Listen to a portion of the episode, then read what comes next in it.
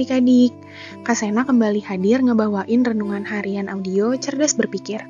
Melalui renungan harian audio ini, Kak Sena berharap pikiran kita semakin diisi oleh kebenaran firman Tuhan. Adik-adik, kita masih ada dalam edisi spesial ngebahas soal buah roh ya. Ayatnya terambil dalam Galatia 5 ayat 22 sampai 23 yang bunyinya tetapi buah roh ialah kasih, sukacita, damai sejahtera, kesabaran, kemurahan, kebaikan, kesetiaan, kelemah lembutan, penguasaan diri. Tidak ada hukum yang menentang hal-hal itu. Hari ini, Kak Sena mau ngebahas karakter yang terakhir nih, yaitu penguasaan diri. So, let's check it ya. Adik-adik, penguasaan diri biasa disebut juga pengendalian diri atau kontrol diri. Bahasa Inggrisnya self-control. Kontrol diri menurut Wikipedia adalah kemampuan seseorang untuk mengendalikan dirinya sendiri secara sadar agar menghasilkan perilaku yang tidak merugikan orang lain, sehingga sesuai aturan dan dapat diterima oleh lingkungannya. Hmm, normalnya sih, semakin bertambahnya usia seseorang, maka semakin meningkat pula kemampuan dalam menguasai diri kemampuan menguasai diri anak usia 5 tahun kan beda dengan orang yang seusia kalian. Rasa-rasanya seusia kalian sudah harus makin mampu menguasai diri karena kemampuan berpikir kalian lebih baik daripada anak usia 5 tahun. Kalian udah bisa mempertimbangkan yang ini baik atau buruk dampaknya nggak ya kalau aku lakuin? Atau kalau aku ngomong ini atau itu, orang sakit hati nggak ya? Kalau aku jawab kayak gini, pas nggak ya? Dan lain sebagainya. Nah, begitu juga dengan kekristenan. Semakin seorang Kristen rajin belajar firman Tuhan dengan sungguh-sungguh, serta menyediakan waktu untuk berdoa kepada Tuhan, harusnya sih dia makin bisa menguasai dirinya. Itu karena kemampuan berpikirnya soal firman Tuhan akan semakin meningkat. Jadi, pas dia mau melakukan atau mengatakan sesuatu, mungkin pertimbangannya adalah Kira-kira ini melukai hati Tuhan gak ya? Hmm, kurang lebih kita harus menguasai diri dalam tiga hal. Sebenarnya bisa lebih sih, cuman Kak Sena ngebahasnya tiga hal aja. Yang pertama, menguasai keinginan. Emang sih, sebagai manusia, kita pasti punya keinginan kan? Ingin ini, ingin itu banyak sekali. Tapi nggak semua keinginan kita harus kita turutin kan? Kalau kita turutin ya nggak ada habisnya. Hari ini kepingin HP Banana X3 Pro dan kita turutin.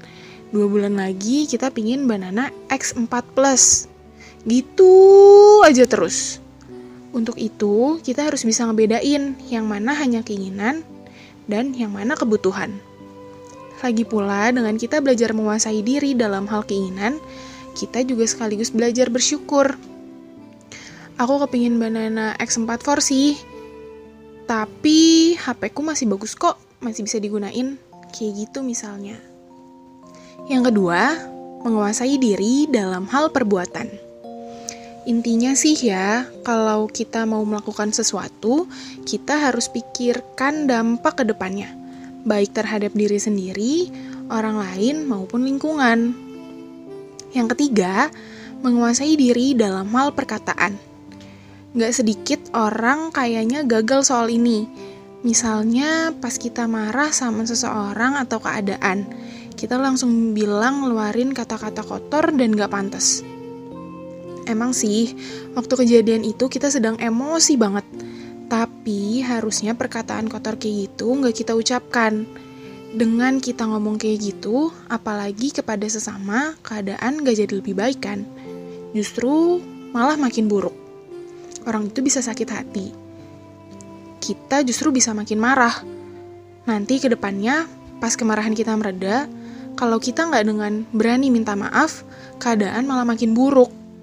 Padahal sebagai anak Tuhan, kita dipanggil untuk jadi berkat bagi sesama. Masih banyak contoh yang lainnya ya, So, ayo kita sama-sama belajar menguasai diri. Hmm, susah sih, tapi justru di situ serunya. Berdoa yuk. Tuhan Yesus, terima kasih untuk kesehatan yang kau berikan. Terima kasih untuk penyertaanmu yang tidak pernah habis dalam hidup kami. Tuhan, kalau pada hari ini kami telah mendengar renungan dan telah belajar tentang poin buah roh yang terakhir, yaitu penguasaan diri. Hari ini kami sudah belajar tentang penguasaan diri terhadap tiga hal, yaitu menguasai keinginan, menguasai diri dalam hal perbuatan, dan menguasai diri dalam hal perkataan. Ajar kami untuk bisa memiliki penguasaan diri, agar setiap apa yang kami lakukan boleh menyenangkan hatimu.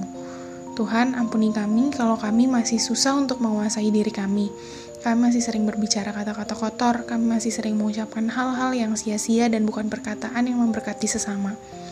Ampuni kami kalau kami masih sering mengikuti keinginan kami dan bukan kebutuhan kami. Ampuni kami kalau kami masih sering bertengkar dengan sesama kami. Seringkali perbuatan kami tidak menyenangkan hatimu. Tapi hari ini kami sudah belajar dan kami mengerti. Kami mau memiliki semua buah-buah roh dalam diri kami. Kami mau berubah dan biarlah roh kudusmu saja yang memimpin kami. Tuhan Yesus, inilah doa yang jauh daripada sempurna yang kami alaskan di dalam nama Tuhan kami Yesus Kristus. Haleluya, amin.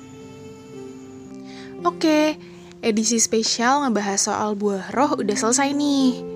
Eits, tapi renungan-renungan harian audio berikutnya gak kalah serunya kok.